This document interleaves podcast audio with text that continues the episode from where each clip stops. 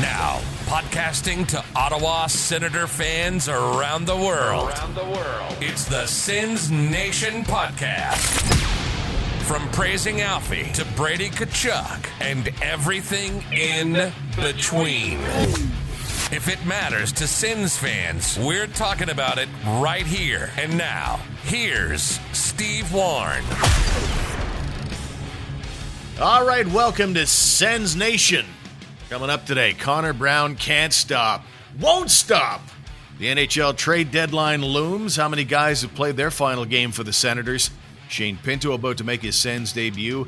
Uh, he is a runner-up for the Hobey Baker Award, though. And uh, back to the deadline for a second. We'll get into history, some of the more memorable trade deadline deals the Sens have made over the last twenty years. Welcome to the proceedings. We hope you enjoy the show. It's Steve along with the coach, Greg Kennedy. How are things, Greg? You're playing some hockey. We are playing hockey, Steve. We're now officially one and one. We played both Friday night and Saturday night against the uh, a home and home with the Northern Alberta Tomahawks, and we're one and one, and we're well on our way, and just so happy to just be playing hockey. Yeah, that's fantastic. And let's just to give people perspective, um, you are the head coach of the Slave Lake Ice Dogs. Yes. Uh, basically moving from Ottawa to Slave Lake, Alberta. How long ago did you do that to now finally coach some hockey? I was here one hundred thirty-nine days before we played a game.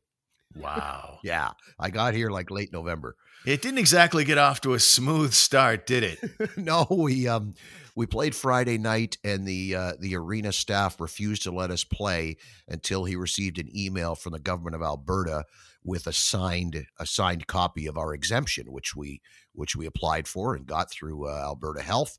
Right. And um, Alberta Health told us we'd have it before the start of the game. The game was supposed to be at four thirty. And we're all standing around waiting for it. And it's four thirty, five o'clock, five thirty. And we're thinking it's Friday, it's five thirty, it's the government, nothing's going to happen. Finally, by six o'clock, we said, okay, we give up, boys. Let's get undressed. And I got guys in the shower when the email came in at six fifteen. So all we can figure is that the government thought we weren't playing till seven thirty, and we're going to wait and send it later for drama or something. So so we scrambled and and got back on the ice and played a game and, and won. So there we are. Very nice. Well, glad to hear it. Uh, we should jump in today, though, Greg, and uh, let's start today on the Sens Nation podcast by bouncing it back to Saturday in Toronto. Called for it. May have a step here. Try to cut in. Wrapped it, and Brad scores! Connor Brown, seven straight games with a goal, and the lead now one. All right, so that clip courtesy of C B C slash Sportsnet. Connor Brown with a team record seven-game goal scoring streak. For those scoring at home, he shared the record with a bunch of other guys at six, with Drake Batherson, who did it earlier this year, Daniel Offertson, Jason Spezza, Danny Heatley, and Bob Kudelski. And of all the guys, Greg, to set a team goal-scoring streak record, Connor Brown, of all people. I mean, how many times have we talked about epi- in, in episodes this year about how snake-bitten that guy seemed to be around the uh, other team's net? Yeah, it, it's pretty impressive, huh? It, it, you, you look at that list of people, and you're like, uh, everybody seems to fit on that list except maybe uh, Bob Kudelski and uh, and Connor Brown. But, you know, the, the kid did put up stats. He he had a decent career in, in uh, Erie of the O H L, playing with Connor McDavid. Um, he did very well in Toronto, playing on a, on the top line all the time. He really is a um, a Swiss Army knife. He can play anywhere in your lineup, up or down your lineup, third line, fourth line, second line. He can certainly play in a top line role. He's done that before, too. He kills penalties. He gets power play time. So, yeah, he, he and, and as we've said all year, man, he gets a lot of opportunities. I'm sure he leads the N H L in breakaways. So it's kind of a surprise, but it's not really a surprise because he's because he's a guy who gets a lot of minutes and a lot of shots and a lot of chances. So it makes sense that, you know, if he could bury a few, why can't he score every night? He's got a couple of years left on his contract, so we're not having the discussion we had this time last year at the N H L trade deadline about J G. Pageau. Pageau was up for a new contract and ended up getting traded to the Islanders for a first rounder and uh, immediately signing with the Islanders. I think it was a five million dollars a year contract over five or six, one of the two. We had the discussion at that time here on the show about the value of a guy like J G. Pageau. Can he be part of your Stanley Cup solution moving forward if he's slotted right? Um, and you know, does the money fit? Right now, it does. Right now for uh, for Connor Brown, I, I know he's a Swiss Army knife, but I still feel like that guy can be part of anybody's Stanley Cup recipe. He can be a real nice ingredient in that. Where are you with Connor Brown? Are you still in the same kind of mode you were with J G. Pageau in that you only want to pay so much for that type of player? Yeah, I, I, yes, exactly. Um, yes, he's part of a Stanley Cup team. He's part of a team that can that can win a cup in a third-line role, probably, in a third-line checking winger, uh, penalty killer. Maybe he's a net front guy in a second power play unit, but he's the kind of guy you need. You need these these types of players to win, and he can go up and down your lineup. Like, I think back to, remember when Zach Smith was here and there was a whole whack of injuries and suddenly he was the number one center for a couple of weeks? Uh, you'll you'll know better than I what year that was, but he put up some decent stats. Yeah, I think he had a twenty-five goal season, I think. Yeah, you know, it, Connor Brown's the same type of player. Honest, hardworking guy, got a little bit of skill on the offensive side, definitely has a high hockey I Q and can play anywhere in your lineup, and he's the kind of guy you need if you're going to win. You just don't want him on your top line regularly. You don't even want him on your second line regularly. If he were playing on a top two or three team in the league, uh, he's probably playing on the third line. If he's on the first line, it's only because he's there to as a defensive presence with two studs. Otherwise, he's a third line guy. So now you have to factor in, all right, how much do we pay a third line guy? And that's where you might have a bit of a problem here. Uh, down the road, I'm, I'm I'm not sure. You were trying to remember what it is that he's what what is he making right now? Do you remember? I think he's around three and a half, three eight. Uh, you're absolutely right. He's making three six, so that's not bad. Like, not a problem at all with that kind of money. I hear everything you're saying. I still maintain, and I, he he certainly can help be a defensive presence. But I also think that there's a chance that that guy, because even more than J G. Pageau, he's creating all the time. You've mentioned before about, does that guy drive a line in our conversations, for example, about Yevgeny Dadonov? Right. And the answer is no. Whereas Connor Brown is driving lines right now, whatever line he's on. Like, he's not only a great defensive presence, but he's making crap happen. The Josh Norris goal. Like, Connor Brown won't be on the score sheet for an assist on that, but he's the guy that went into the corner with two Leafs, went down in a heap, big mess, and forced a turnover that ended up on Norris's stick. Um, sorry, first it went out to, I think it was Batherson, and then out to Norris. But, you know, making stuff happen, creating chances, and, you know, he'll be well off, in my theory here, well off what his two line mates will do as far as actual stats go, maybe. But I still think that that guy might have a home on a top six situation. Yeah, again, like I said, with skill players, right? Like, like, yes, he is your stereotypical third-line grinding winger, but if you've got two high-end skill guys, he will fit in very nicely and complement them. He provides the defensive conscience. He provides the pressure. He's an F one presence. Um, and you're right, both the, the first goal yesterday was purely from forecheck pressure. Um, that's the kind of game that he plays. He really fits in to the kind of game that it's obvious that D J Smith wants this team to play. So that's benefiting him as well, right? His his minutes are higher than they've probably ever been in his career, and, and he's benefiting from it. So like, like when he played in Toronto, he certainly played top-line minutes off and on, sort of in the Zach Hyman role. Um, and when he played junior, he played with Connor McDavid. He's a guy that, like we've said over and over, can play up and down your lineup. And yes, I agree with you. He could play in the top six, but again, it's who he plays with in the top six and a, and a set role. The minute he tries to become an offensive player and stops doing what he does, he won't be in the top six anymore. Right. No, I don't think that he would abandon things and become Mike Hoffman or yeah. anything like that. True. I think he'd still be the same player. I just think that because he creates so much, as, as, as well as having a defensive presence, I think he'd be a really interesting mix in an unconventional sort of way. You don't see it so much in twenty twenty-one anymore. Everybody's just like, you're a top six guy. I want six guys who are all skill all the time, you know, big numbers, blah, blah, blah.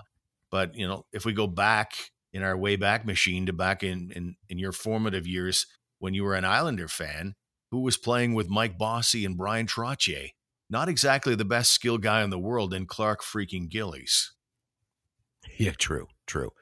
Yeah, and, and Connor Brown has scored uh, twenty goals in the N H L twice. Right. Uh, he, he he scored twenty with the Marlies as a kid, as a rookie. Um, so, yes, he has hands. He really is. We're going to say it again. He is a Swiss Army knife. And, and, and he will play, and he will always have a job in the N H L.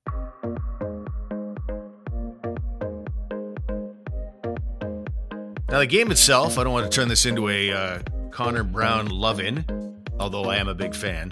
Um, I'm, I'm not sure he might not be their M V P so far this year.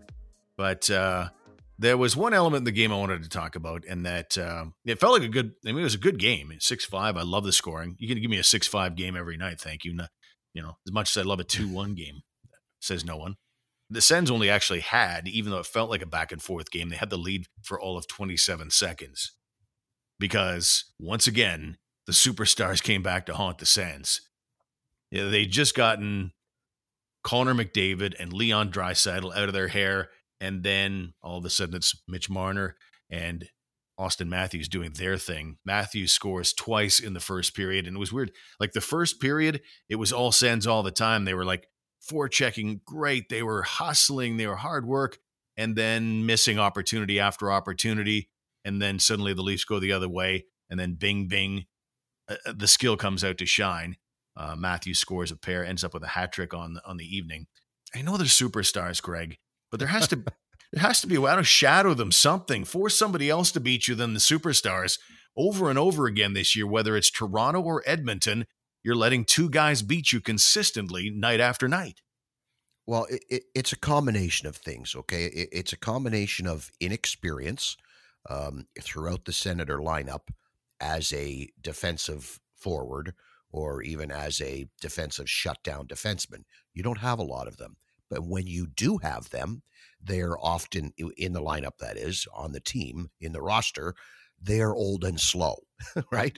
Like uh, Gudbranson, um, even, um, why, why am I drawing a blank? Uh, Coburn, Coburn, like they're older and they're slower. These are guys who in their day would have taken on that assignment and done the job.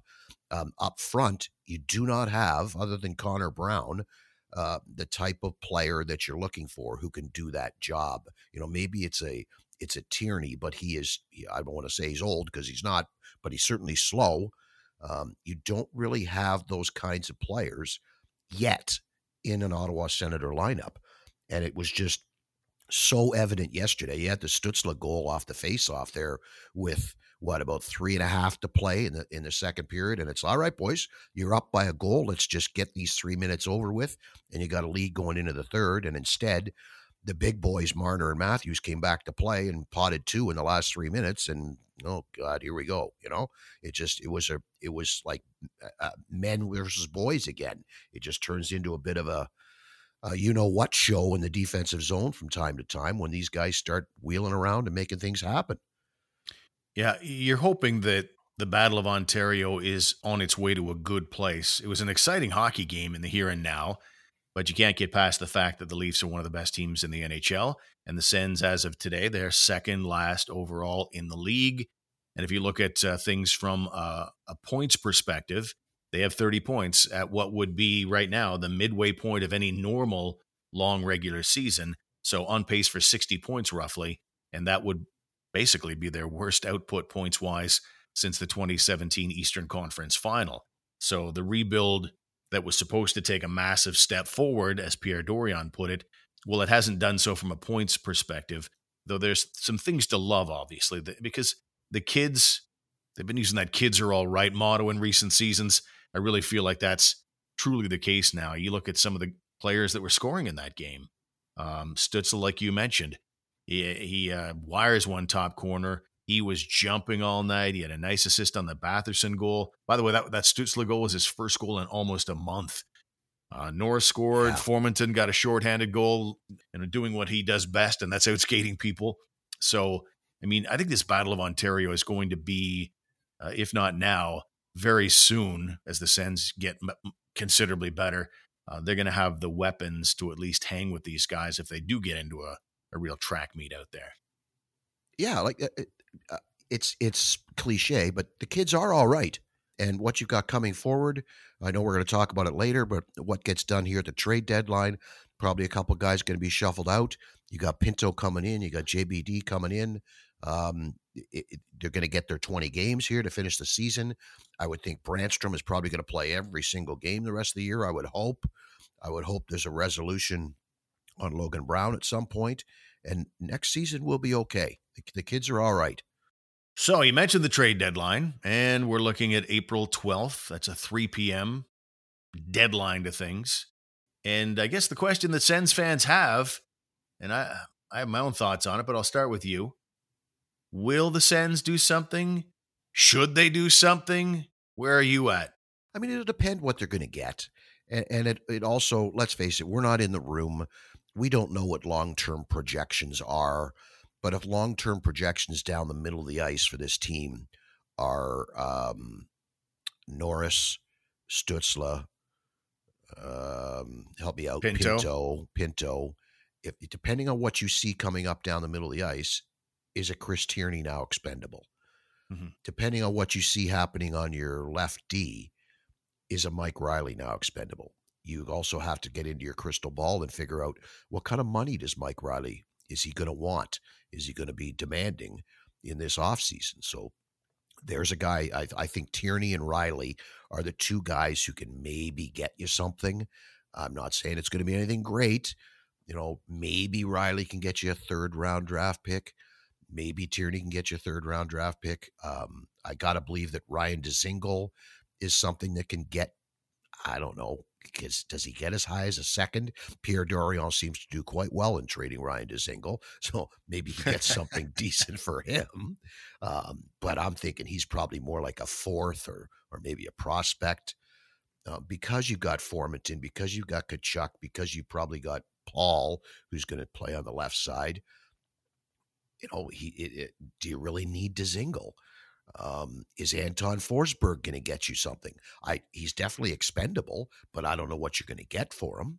And Erik Gudbranson is a guy who could be moved. He's making way too much money, though, so they might have to eat something, but you're probably not getting anything more than a, a fifth or a sixth. So there's there's lots of things here that can be moved, but whether or not they're going to be moved, I don't know. It, it's going to come down to what they're how, how low a draft pick is Pierre Dorion willing to accept For, for some of these players.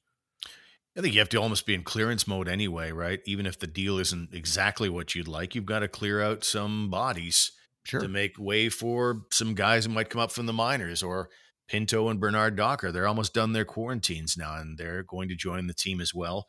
It's a fair answer because uh, you really don't know. You're not in the room. Um, another thing you don't know is what's being offered. Right. Because I've done a couple of radio hits and people have asked that very question the way I asked it of you. They basically said, so what do you think the Sens are going to do? And I'm like, well, they could do anything really, because yeah. everybody's for sale. Everybody, um, say Brady Kachuk, that would be extremely unpopular. However, if the price is right, literally everything is for sale. So it's hard to know exactly, but dealing in realistic terms, because anybody wants Kachuk would have to give up King's ransom. Dealing in realism, the Sens probably aren't going to do anything meaningful, because anybody that the Sens are willing to deal really won't fetch you much back, as you indicated, right? Exactly. And there's not going to be much of a market for them to start with. So I look at that as pretty much, you know, doing nothing at the deadline. And uh, and obviously there's there's lots of people would be interested, but, you know, all these blue chip prospects, they're all right now in the midst of a rebuild, untouchable. So I wouldn't expect it to be a particularly Uh, crazy day for the Sens. It might be interesting, you know, a couple of guys being moved out. And and you mentioned Tierney, Reilly. Those are a couple of the names that I think might have value to other teams. What are you getting, though? Second, yeah. third rounder. You almost, uh, I, I guess, I guess I I still make that deal. But uh, it's going to be an interesting day all, all in all, because it's like no deadline day we've ever seen before. You've got teams that'll have an eye on the expansion draft and maneuvering that way. But uh, you're limited. Like, unless guys are on their expiring deals, anybody with term left, those guys are going to be harder than ever to bring into your team, because, I mean, G Ms will have plans, you know, plans for this year and for next year and beyond. And, and you don't have the luxury of a salary cap that's going to be increasing next year. And it always is. But this year, because of COVID and no ticket sales, the salary cap will stay exactly where it is. So it's pretty tough to add money right now to your payroll for any player that you're excited about that could help you for this stretch run, just because you don't have more money being added to your cap situation, and you're going to have to really do some juggling to bring anyone with term in. Yeah, which which explains why every single player we've talked about, with the exception of Chris Tierney, has no term left at all. You're just paying them a portion of this year's salary. Tierney's got one year left at three and a half, but uh, Riley's a U F A, Gudbranson's a U F A, DeZingel's a U F A, um, Coburn's a U F A. Uh, I apologize, I'm not sure about Forsberg, but Forsberg's yes. going to be tough to trade because he'd have to clear waivers. Because you claimed him off waivers, before you can trade him, you have to put him through waivers again. So that may be difficult for him to move.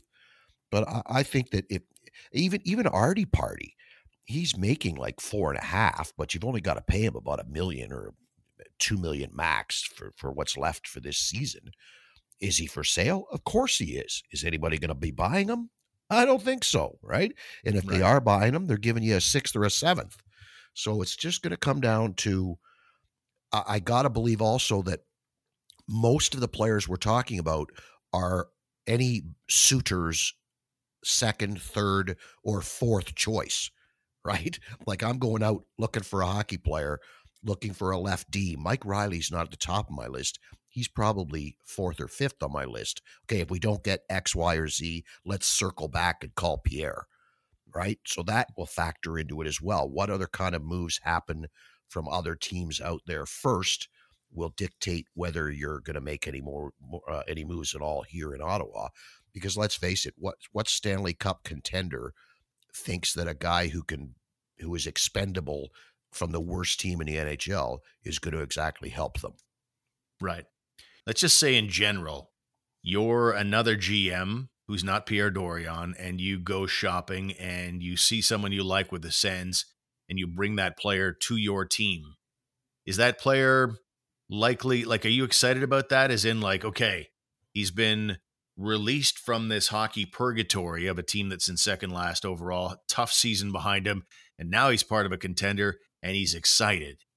Do you think he'll be that kind of player, or will he be the kind of player who's just beat up and exhausted mentally and just checked out and not really much use moving forward this season? No, I, I think any Senator player that gets traded will will bring a sense of of renewal to whatever team he goes to, um, especially if it's a contender.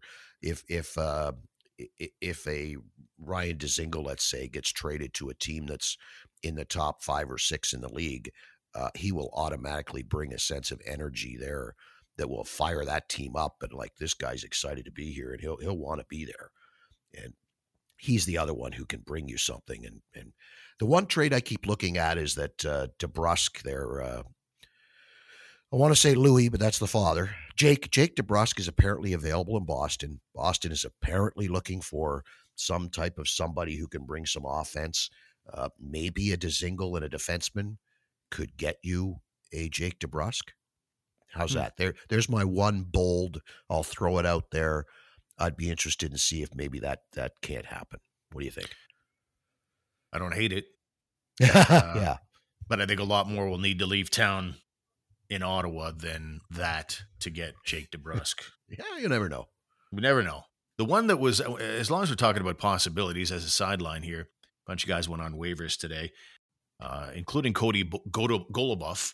Who uh, who's been he's been in Belleville uh, every game this year, and the club signed him today. Gets a two way contract, and uh, don't let me get forget to get back to my possibility here. Uh, but Goluboff okay. basically signs a two way deal and has to clear waivers, I guess, because he was signed in season, something along those lines, which I find very odd. But it, it does seem to th- indicate that he's expected to report to the Sens in a taxi squad or a. or I don't know, even on the main team at some point here in the next little while, which would suggest they're about to maybe move out a defenseman. Or maybe not, because honestly, it makes my head hurt to think about to think about the rules and the strategy behind roster shuffling and such in the National Hockey League. But uh, the possibility I wanted to talk about was another guy who's on waivers right now, and that's Montreal Canadiens defenseman Victor Mete. Yeah. Is there any interest there? Because he's on waivers and he's only twenty-two. He's a left shot defenseman who's not very big.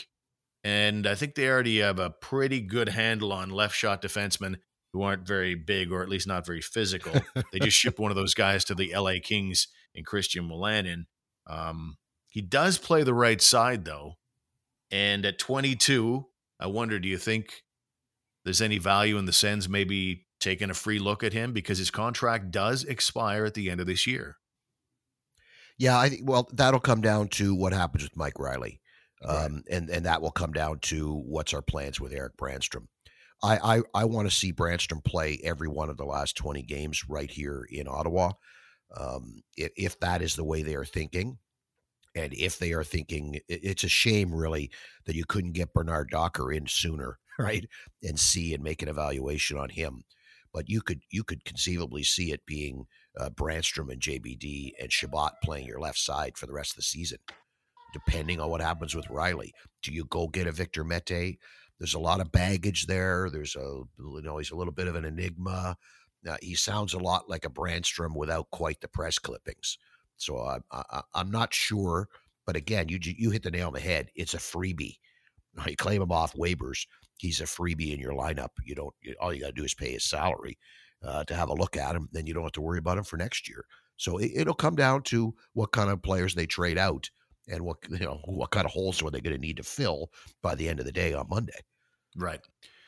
And they'll have to make that decision probably before, because these guys will have cleared waivers uh, on Monday at noon, and the deadline is at three o'clock on Monday. So they'll have to. You decide. Can always circle back though and make a deal, right? Sure. It clears waivers. You can all, uh, a la um, Willanen. Uh, Willanen, yeah. You you clear waivers and you circle back around, and somebody showed some interest, and oh yeah, okay, yeah, let's make a deal.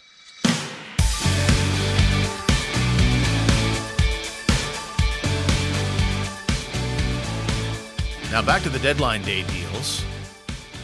I thought it'd be fun because, again, we're not really expecting this deadline to be crazy active for the Sens. You know, maybe some smaller deals going down.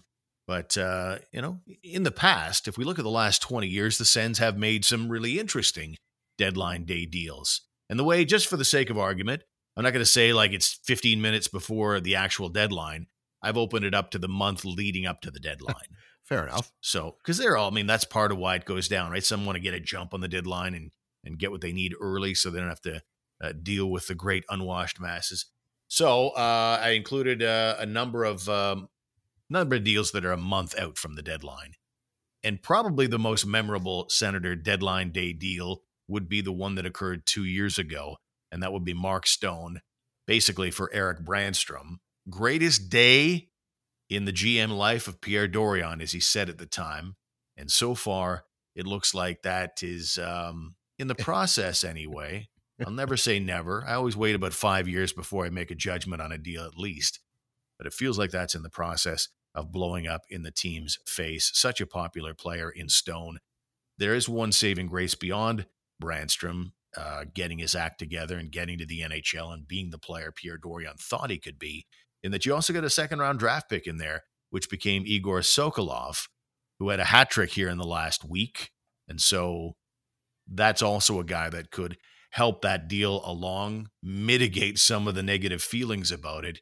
But uh, that would be probably, if I'm looking at the last twenty years, and, and for all the wrong reasons, the most memorable Sens deadline day deal I can recall. Oh, for sure. A huge, huge trade. I mean, you're, you're uh, a fan favorite. Um, and a team that's not doing well and in seller mode, as opposed to some of your other earlier deadline deals that were a, a team on the rise and a team making a run for something, trying to acquire some help for a stretch drive and for playoffs.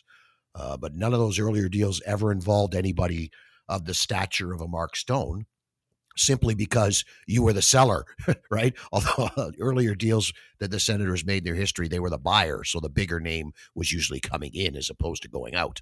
Yeah. Yeah. Vegas sure was happy with that. They, they were so happy. They gave the guy a massive uh, eight year contract worth nine million dollars a season. And that big capital letter C that he now applies to his left shoulder on a nightly basis.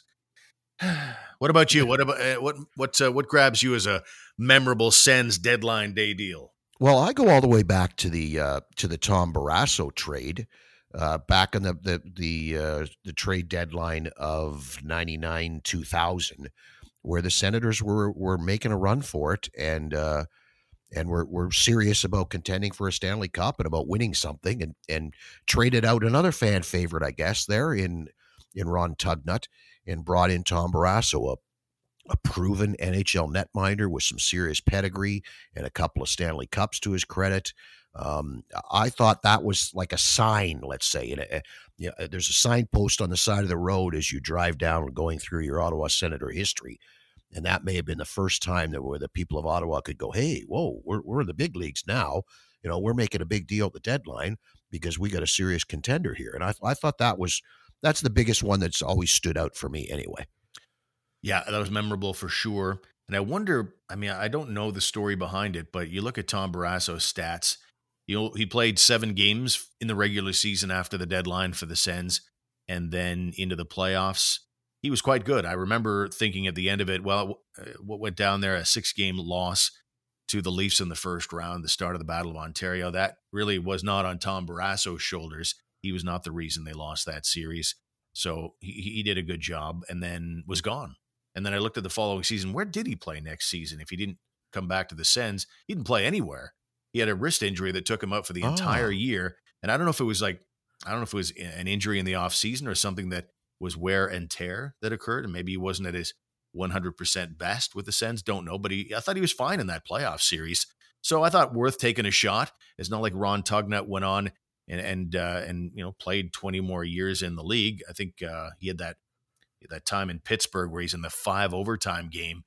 So he did have some days ahead, but not not a guy that uh, played forever after that. So I thought it, yeah, it's expensive to a degree, but it was definitely worth taking a shot. Oh yeah, he played six games. Uh, let's the Senators only scored ten goals in those six games. Uh, Barrasso gave up sixteen. Uh, I just looked it up. Save percentage of nine oh five and a goals against a two point five eight, which at that time in the N H L is pretty damn good numbers. Um, there was one blowout game, but the rest of the series was there was a couple of two one games. It was an overtime two one game, I think. Um, no, he was not the reason they lost. He played very well for this team, and it was a shame yet again, you know, lost to the Leafs. Same old, same old. The other one that grabbed me, Even yep. though it didn't amount to a hill of beans, really, in the big picture, was the Dion Phaneuf deal. It was two reasons why that one stands out as memorable. Not because of how it resulted. Basically, all ten players, you know, if you look it up, all ten players were either minor leaguers and stayed minor leaguers or guys who were at the end. And the two things that made it interesting was that it was a ten-player swap and the fact that the Sens had just acquired the captain of their hated rival. So at the time, I thought this was crazy. And this one happened like three, four weeks before the actual deadline. And uh, it was a name guy, and he comes in, and uh, I thought it was very, very interesting and memorable for that reason. But up and down, you look at the guys the Leafs got, for example, Milan McCulloch, Jared Cowan, Colin Greening. There's a bunch of minor league guys involved in it as well. They didn't exactly go on to greater things. And Phaneuf had a couple of, you know, he had some moments in his two years here, but within two years of that deadline, the Sens sent him away again, and by the way, uh, paid him to go play for the L A Kings. In fact, to this very day, they still have, I think this year they have another one point four million dollars to pay Dion Phaneuf this year, and then something like three hundred fifty grand for each of the next two years after this. So it did not work out in any way, shape, or form. Phaneuf, you know, had a big overtime goal, I think it was, or late in the game. Might have been an overtime goal. It was O T. In the play. Yeah. So he, he had some moments, but overall, it was much ado about nothing, in my opinion. But it was one of, you you could probably trace it back. Uh, it may be one of the first trades of the uh, cap era that was simply done for shuffling money around. Uh, the Leafs were looking to get some cap relief somehow. Excuse me. So they took a Jared Cowan in there. Uh, injured, wasn't going to play. They took Colin Greening and Milan McCulloch and just pretty much put them in the minors um, just to get some cap relief and get out from under Dion's contract. I remember the only real player in there that that I was mildly concerned that the Sens were giving up was the um, the Swede that was playing in Oshawa. Was he not in that deal? Oh, uh, uh, Tobias, Tobias Lindberg. Lindberg. Yeah. Uh, the kid had scored thirty or thirty-five goals in Oshawa, and I thought, okay, this this guy might be a player. He was the only one I was concerned with that they gave up, but uh, fortunately really didn't become anything. But he was the only real skill guy of the ten in the whole trade. It's interesting when you're talking about salary shuffles, right? And that that, that certainly is true of the Phaneuf, Phaneuf deal. Um, they made they made a similar one in the whole, you know, C, CC for Zaitsev, Brown. Um, yeah. You know, and, and it's funny if you're making those types of deals to, you know, int- improve your cap situation and such. It's weird that there'd be two hated rivals that are doing it um, yeah. on what seems like a common basis. Okay, so uh, Dion Phaneuf in that mix as well. Uh, any others that grabbed you? Uh, we'll maybe do five uh, here. Yeah, I don't know. You you um you put out a list here. Obviously, Anderson for Elliott. That's a that's a huge trade in the history of the franchise. Not necessarily for any success that it brought or any great cup runs or anything, but um, twenty seventeen. Just for the fact that, yeah, you you you. I've never been a fan of Brian Elliott. I, I've never understood how he gets puts up some of the numbers that he puts up, uh, depending on the defensive team that's in front of him. That was a huge trade. Uh, Anderson comes in here, and I believe his first game was in Toronto with a shutout, um, and, and just stabilized the goaltending position here for a very long time. Yep, no question about that. And uh, the twenty seventeen run will be his crown and glory. Yeah. In that uh, not only does he help them and play as well as he did as part of that twenty seventeen run, but also doing so under the shadow of a difficult home life situation where his wife, Nicole, was dealing with cancer and uh, was, I think, at some stage in the playoff run, cleared of cancer. And uh, it was a pretty special time. And I'd say that, you know, with the, due respect to Patrick Lalime, that's your greatest goalie in Sens history as far as body of work goes. So if you can get that for Brian Elliott, who's had some moments too, don't get me wrong. Brian Elliott's had some good moments in the N H L, but uh, I think the the Sens win that deal quite handily in that they had their starting goalie for the next decade. Uh, so as you mentioned, there's a list that I put out. Um, others include J G. Pageau for a first rounder with the Islanders, Matt Duchene for Abramov, Davidson, and the first round pick that would be Lassie Thompson, the Derek Brassard deal to Pittsburgh. That was huge in that they... You know, they righted what looks like a, a wrong. Brassard for Zibanejad. Most people look at that as, ooh, that wasn't the best of deals. But to spin Brassard and effectively get Jacob Bernard-Docker and Philip Gustafson, who's recently come on and looked so good, maybe that deal has still, um, you know, a little something, something to it, even though Zibanejad is a big miss because he's exactly what the Sens could use right now. Big center, putting puck in the net. Um, anyway, uh, those are some of the other guys we brought up. And uh, Conacher for Bishop is the last one I'll go to as far as yeah. memorable deals go. It's funny, at the time, I really liked it. I was like, Corey Conacher, wow. I really liked him as a, as a Tampa Bay Lightning. But uh, he was one of those guys that had tremendous line mates riding shotgun with him, as with the Bobby Ryan case, as with the Alex Chiasson case, kind of falling in love with a player who is uh, a bit of a passenger on the line that he's been placed on in the former team. Comes to Ottawa, not so much, whereas Ben Bishop's gone on to a pretty good career. Uh, but at the at the time, I remember thinking, okay, that's kind of cool. That's not so bad. yeah, okay. It was a terrible trade then, and it remains a terrible trade. Come on, Cor- Corey Conacher was never going to be anything anything more than what he was when he was here in Ottawa, and and Ben Bishop. That was that was simply a numbers game. We've got all these goalies. We need to make a choice. And I think in retrospect, you could probably say they made the wrong choice. Oh God, yeah, yeah, I'd yeah. say so. And I and I and the, but I challenge you on the on the not liking it initially. I mean, it wasn't it wasn't yeah. in your face as an ugly deal at the time because Conacher was pretty well regarded at that stage. I mean, he came out of the gate. I think one the year that they acquired him with uh, with a really good start, like point a game, close to that. But at the time it happened, I didn't know how good Ben Bishop was going to be. And uh, I just uh, thought Conacher was going to be a, a good player without having scouted or anything like that. I just assumed that uh, that his uh, numbers and the excitement level. I, I, my point is, I think there was it wasn't on the day of the deal seen as the disaster that it is now. All right. Okay, fine. I'll Thank give you, you that. Thank the guy you. had nine goals in thirty-five games in Tampa. But his stat. Acquired him. Yeah, I know.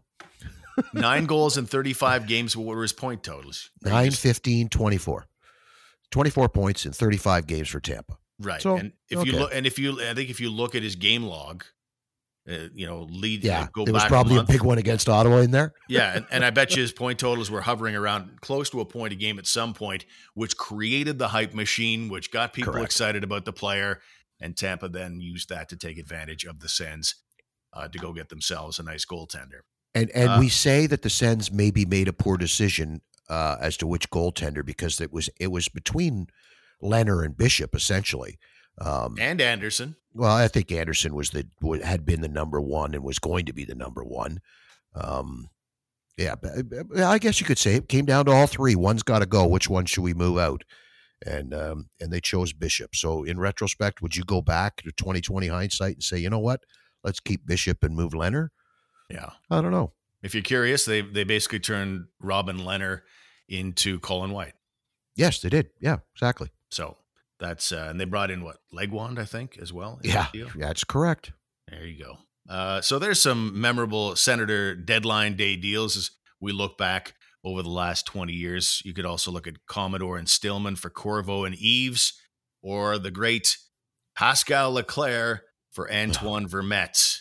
And man, Leclaire, he sure looked like a great goalie in in in, uh, in Columbus, but uh, well, one of those guys, Bad one luck. of the many goalies who benefited from playing for Ken Hitchcock and his systems, and uh, came to Ottawa, didn't even really get a chance to suck because he was hurt all the freaking time. He got hurt sitting on the bench. Yeah, exactly.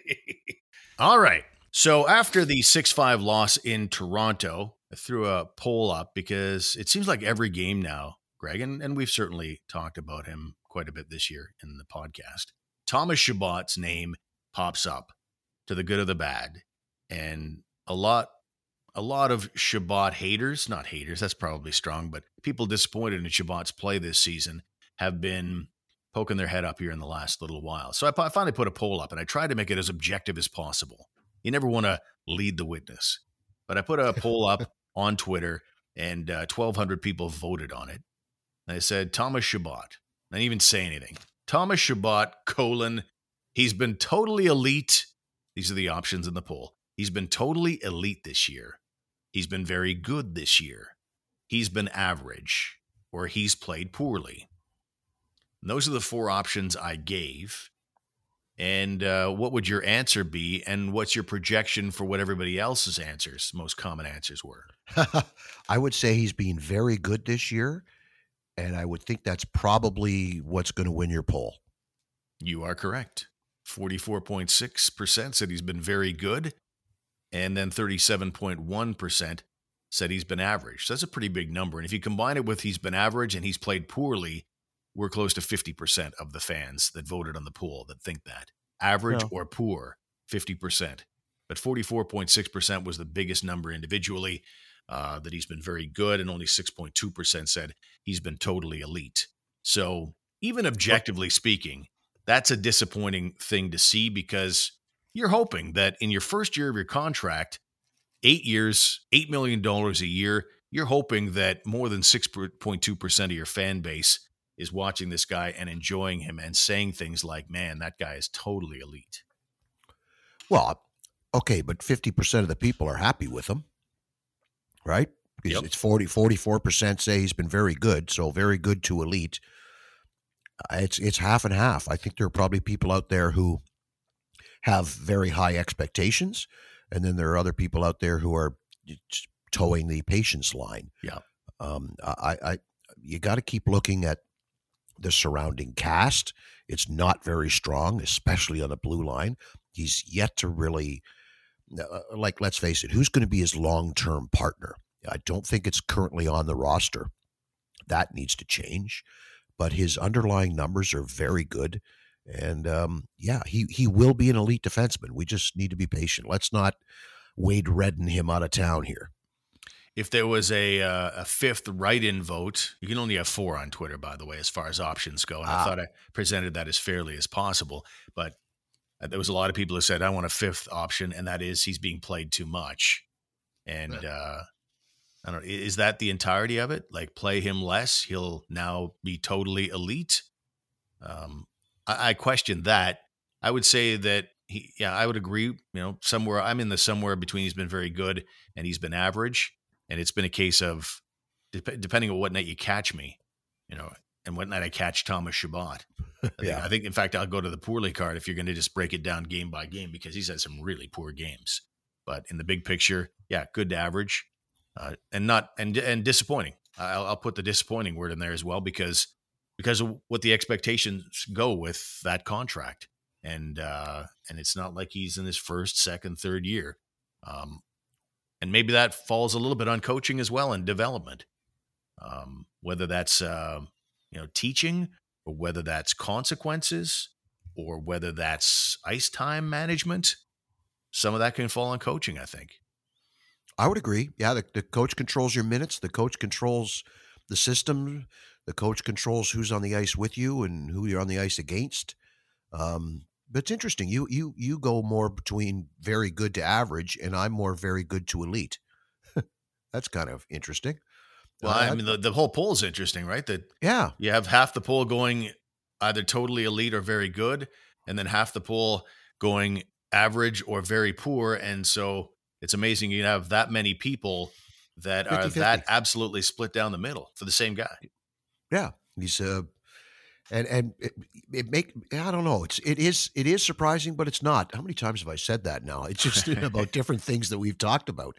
Like I I can see the number of people who watch the game and are like ex- the expectations that come with the salary, that come with the minutes played, will affect your uh, your vote here. If you just sit in the stands and watch the guy play, or sit at home on T V and just watch him do what he does, you can see a lot more elite things from him than you're ever going to see poor things from him. So anybody who voted for poor, uh, sorry, you're you're completely out to lunch. Um, I just think that that he is an elite player. The question is, can he be a consistently elite player in the N H L night in, night out? And if so, what's the right number of minutes that he needs to play to maintain that level? And this, you know, this is all the mastery of coaching. Um, there is no, there's no one right way to do things, um, and everybody does things their own way, and uh, it, it's a fascinating process, as you well know. And on the coaching front, um, you know, I do have some concerns. Uh, I mean, I see some ongoing problems that aren't being fixed right now. You know, it seems clear to me that Thomas Chabot is tired sometimes on the ice, and uh, that's when the stuff that the people who aren't big fans of Chabot's play this season, that's when they're going sideways, because Thomas Chabot is out there playing tired and mistakes occur as a result of it. And so they seem to be a little resistant to dialing back his ice time. Like, and I'm like, why? The season is lost. You're second last overall. You still have a great chance, by the way, at number one overall. And Buffalo's, you know, not far back of you. As bad as Buffalo's been, four or five points back. So just do what needs to be done right now, whether it's playing kids, whether it's, you know, playing Chabot less, whatever it is, just go ahead and do that, whatever's best for the rebuild. Um, and, and you look at other problems that are ongoing, aren't being fixed. We talked about having no answer for the superstars on other teams. Uh, power play breakout, like that long neutral zone drop pass. Uh, I think you can agree with me, Greg, like it's clearly getting worse, is it not? Execution's horrendous. Yeah, I just, it, it, there's nothing wrong with the play. There's nothing wrong with the, the decision being made that we should be uh, employing this slingshot back pass breakout. They're just, their execution is horrendous. Yeah. Consistency is horrendous. The whole point of a power play breakout is to gain center ice with possession of the puck. The next step is to gain the offensive blue line in possession of the puck. I think if they just dummy things down and say, okay, boys, let's just work on a simple goal of having numbers and having possession when we cross center. And then our next goal is, let's make sure we do whatever we have to do to have numbers and have possession when we cross the blue line, and just come up with something simple. I think that problem goes away. Whether it's a, a new solution uh, whether it's not being able to teach the current solution, because I'm actually a fan of it. You, you see it over and over again. The whole league's using it, and there's a reason for that, because it's really effective. But the Sens just suck at it. And and, and I, I just I don't know if that's a learning disability um, or, or if the if the coach just can't get get things through to these guys. Like it just it's it's gotten to the point where it, it's ridiculous. Some of the ongoing issues, the way they're not getting any better this late in the game. You know, if it was a normal long season, we'd be halfway through the season, and and some of these things should at least be showing improvement, and and they're not. And the answer in the past week, one of the you know fairly dramatic things they did to try and make things better is fire the goalie coach. Pierre Groulx was fired this week and replaced with Zach Burke, who is a uh, former Tampa Bay Lightning goaltender and worked with D J Smith, by the way, uh, with one of his O H L clubs. I think it's Windsor uh, back in the day. And so I think it was Oshawa. Was it Oshawa? My apologies then. One of his O H L teams. I should have left it yeah. at that. Um, anyway, so Burke is the new guy. Pierre Groulx is out. And the timing's interesting because over the last month, uh, the Sens goalies have been actually very, very good. Um, what were your impressions of Pierre Groulx's dismissal? Yeah, I'm just it, it, the stats for Matt Murray. He's been in decline for a long time, um, but has not surprisingly has not declined uh, from last season, despite how poorly you might think he's been this season. Um, he his numbers are about the same. Like he's played twenty-five games or something this year for the Senators. If you look at his stats from his last season in Pittsburgh, his last twenty-five games in Pittsburgh, they're about the exact same. Um, so at the worst, Pierre Groulx has kind of kept things status quo right. with Matt Murray. He hasn't helped him get any better. Um, obviously, your goaltending coach has as much to do with your development of your goalies too. So has there been some effect negatively on uh, Mandelize, on uh, Decord, on anybody else down in the minor situation? Does that play into it? Um, Zach Burke uh, does come from, he's with the Arizona Coyotes, so he's worked with uh, Joey Decord's father, who's, of course, a goaltending coach. Maybe that plays into it. Um, I, I really don't know, but you're right. It is. It just seems strange. I, I don't know if it's a scapegoat or if he said or did something to tick somebody off. Who who really knows, right?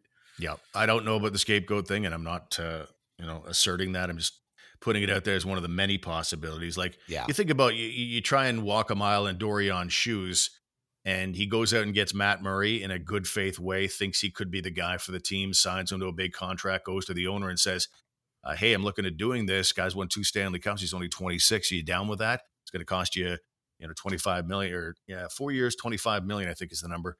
And uh, and you had to talk your owner into that probably because we know, you know, he's frugal. He doesn't want to want to spend if he doesn't have to. And he did. And now you need to answer for your actions. Maybe you have to do something. I don't know. I'm I'm not saying that that's what happened, but I think there's, you know, all possibilities can be looked at. D J Smith maybe just wanted his own guy. You know, he's obviously got a history with Zach Burke, as we talked about, though I'm not very clear on it, obviously.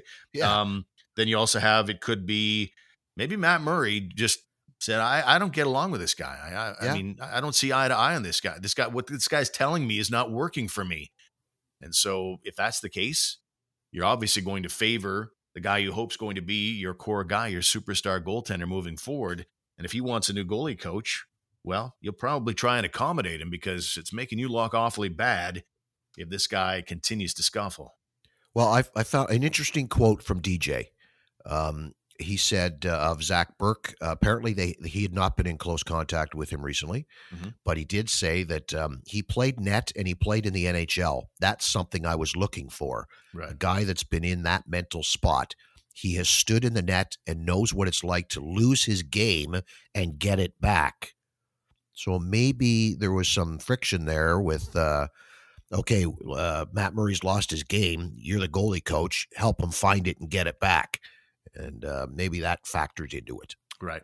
And the and the last element, and, and that, you know, want to be fair and balanced in our conversation here, it may well have just been that Pierre Groulx wasn't getting the job done. And, and I mean, you really don't know what's going on behind the scenes. And, uh, but even from an outsider's perspective, there was, until the last month, ironically enough, there really was nothing dazzling happening over the last couple of years in goal for the Ottawa Senators under Pierre Groulx's watch. And that's a reality. Yes, but they've been so much better as a t- has the goaltending been better of late, or has the the roster selection, that the, the lineup they put on the ice been better, the defensive awareness better, the the D zone play better? There's so many other factors because Matt Murray's been out of the lineup. We really don't know um, if his earlier troubles were due to so many other things beyond him, that now that things have been fixed a little bit and are a little better, that he might have been enjoying the same sort of uh, streak of success that uh, some of these other goalies have been lately. All right, let's close it out today with a quick word on Shane Pinto. He's about to become an Ottawa Senator. He's in quarantine right now, which is an unusual way to be kind of immersed in the Hobey Baker Award hat trick, top three finalists for college hockey's greatest individual honor.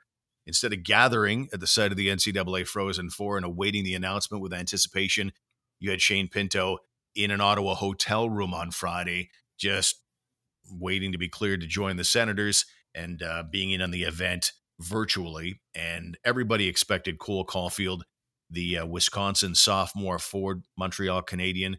Um, everybody expected he'd be the guy, led college hockey with thirty goals this year, to get it, and he did. Caulfield beats out Shane Pinto, and uh, but still, that takes nothing away, right, of Pinto from Pinto on the unbelievable year he he had, and uh, he was uh, the player of his year in his conference, and uh, a first-team All-American. And Sens fans should be excited to see what this guy's all about. For sure, and, and uh, let's be honest, this was Cole Caulfield's. It was a gimme. I don't think anybody expected anyone but Cole Caulfield to win the uh, the Hobey Baker this year. Um, any other season, if uh, Caulfield wasn't in the, playing in the N C double A, I think Shane Pinto wins it. Um, I'm really looking forward to seeing him play. If he can have a, debu- a debut like Caulfield just had, I, he scored twice in his uh, American Hockey League debut debut at Laval the other night. It'd be nice to see Pinto step into the Senator lineup, the big league level, and uh, and step right in and contribute right away. I, I look forward to it. And if, as we said earlier in the show, if a Chris Tierney gets moved out of town, there's a nice lineup spot waiting for Shane Pinto. No question. Yeah, and that's why I think the, for, you know, of all the reasons we talked about why there might be a deal, I think that might be the biggest, just to, you know, kind of clear some space out for some of these younger guys coming in. And uh, and Pinto looks like a, an absolute blue chipper. And uh, he was the first guy in the eight-year history of the N C H C to be a unanimous pick for the league player of the year sure. honor. So that's pretty cool stuff. All and right. Here's a guy, here's a guy, one more, sorry, Stevie, one more. Here's a guy who won sixty percent of his faceoffs. You don't think that's going to help the Senators? You don't think that says, okay, we're going to play him at center? I think you, he, when he steps in, he's going to play center, not wing. Mark right. my word. Yeah. No, it's uh, the, the possibilities are getting exciting. And you think about what Pinto can be, what Josh Norris may be, and even, you know, Tim Stützle, who knows? Maybe this coach or the next one decides that uh, if he wants to play center, he can go ahead and play center. He's that kind of skill level. So, yeah, the future looks bright for the Ottawa Senators, despite some of the lingering dark clouds that are, you know, never seem to quite dissipate with this franchise. But uh, like I say, most of the stuff is looking good moving forward. Greg, uh, so what's uh, what's up this week for the uh, Slave Lake Ice Dogs? Uh, we got a couple of games. We are we're back on the ice for practice uh, Monday, Tuesday, Wednesday, Thursday, and we play Friday night and Saturday night next weekend. So nice. we'll, we'll have an update for you next weekend, pal. Yeah, my uh, my coaching is long at the window, so um, I'm just more watching more hockey. And uh, but I have a great tip for you: the Double Crunch Cheddar Jalapeno Ruffles, very strong. Fair. Okay. Now, that's a substantial chip. Put hair on your chest, I'll tell you what. Anyway, we'll look uh, we'll look forward to what's going on in the next week. Um, and maybe, I don't know, maybe uh, if you're up for it, depending on your week, maybe we get together and talk a little bit about what the Sens did at the N H L trade deadline yeah. in the next couple of days. We'll try to schedule something in for sure. Good stuff. We'll talk to you next time. All right, buddy. Thanks. Bye now.